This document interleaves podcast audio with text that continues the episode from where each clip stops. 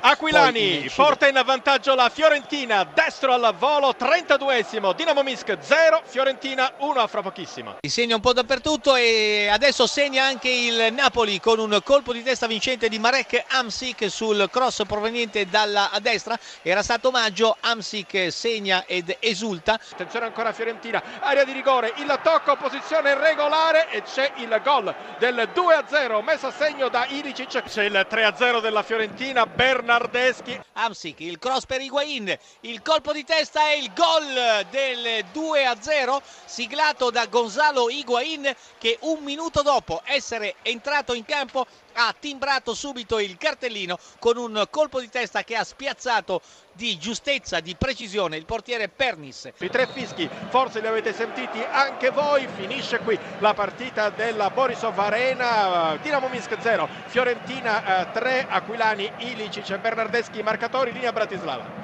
A Bratislava è finita in questo istante la partita, il Napoli ha vinto per 2 retta 0 sullo Slovan, un rapidissimo commento per dire che il Napoli ha vinto con facilità e con merito un match corretto, ben giocato, ma d'altra parte la differenza fra il Napoli e lo Slovan Bratislava era fra un cavallo da tiro, lo Slovan, e un puro sangue, il Napoli. Le reti siglate al 35 minuto del primo tempo da Amsic di testa su uh, cross uh, che uh, proveniva dal piede di Koulibaly, uscita vuoto del portiere Pernis, il raddoppio ancora di testa al ventinovesimo della ripresa con un colpo di testa di eh, Gonzalo Higuain su cross del capitano eh, slovacco Marek Ansik.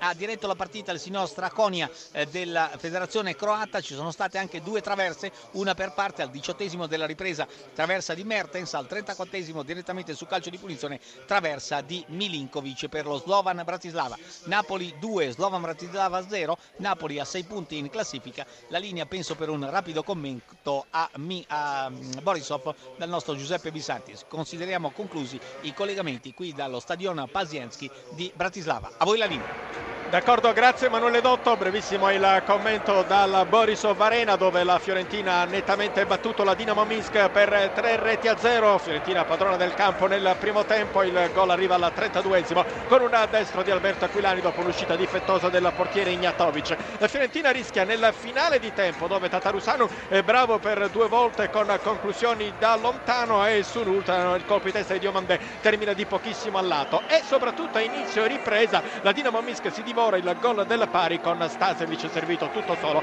davanti a Tatarusanu. Poi però la Fiorentina prende le misure dell'avversario, arriva il raddoppio di Ilicic al sedicesimo e poi il sigillo finale di Bernardeschi al ventiduesimo. Poteva segnare anche più gol la Fiorentina, poteva subirlo, ma Tatarusanu è stato bravo a mantenere la sua porta inviolata. Fiorentina che dunque replica il 3-0 della prima con la Genkamp, si porta a punteggio pieno a quota 6 e stacca tutti in testa al girone. Il risultato finale dallo Borisov Arena, Dinamo Minsk 0, Fiorentina 3. D'Ambrosio sul settore sinistro, potrebbe arrivare il cross, così è infatti lo stacco di Nagatomo anticipato, poi il tocco di Cardi, il pallone che non viene rinviato correttamente dalla difesa, il tiro di D'Ambrosio, il gol del vantaggio dell'Inter. Un'azione anche in questo caso rocambolesca con conclusione dal limite probabilmente deviata anche nella sua corsa da un eh, difensore e quindi l'Inter va in vantaggio. Lo registriamo al diciottesimo minuto minuto, gol da attribuire a Danilo D'Ambrosio. Osvaldo lancia con un preziosismo Icardi, limite dell'area di rigore all'interno della stessa, ci prova Icardi del gol del 2-0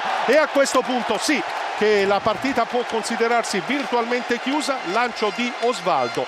Festeggia a suo modo Icardi con le mani vicino alle orecchie, come dire adesso voglio sentire gli applausi della curva. Applausi che arrivano ma non completamente. Certo il 2-0 dovrebbe aver posto la parola The End sullo spettacolo di stasera.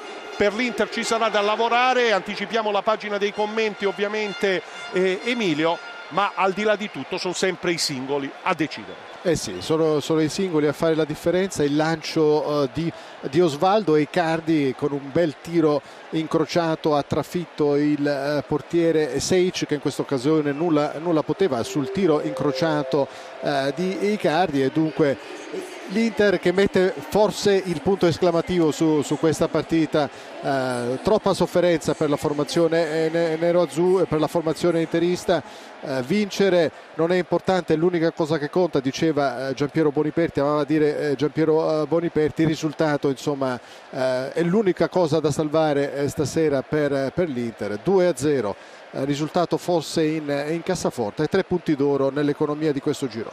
Bravo Osvaldo a servire in profondità Icardi, decentrato. Allora siamo in chiusura, sono le 22.58 minuti e 15 secondi, lo avete sentito anche dalla voce di Giovanni Scaramuzzino e Emilio Mancuso, la vittoria eh, dell'Inter, vittoria eh, dell'Inter contro, contro, il Karabag per eh, quanto riguarda questa seconda parte di Europa League, ma ha vinto anche il Torino allo scadere con Fabio eh, Quagliarella e dunque il Torino che passa sul Copenaghen. In precedenza c'erano state le vittorie della Fiorentina in trasferta sulla Dinamo Minsk per 2-0 e la vittoria del Napoli sempre in eh, per 3-0 scusate la Fiorentina e Napoli la vittoria con lo Slovan Bratislava per 2-0 dunque quattro vittorie italiane in Europa League. Zora Cesarini a questo punto eh, posso anche cominciare a chiudere eh, vi ricordo che è un programma di eh, Riccardo Cucchi l'organizzazione è di Giorgio Favilla la regia di Ombretta Conti l'assistenza al programma è di Tony Tisi.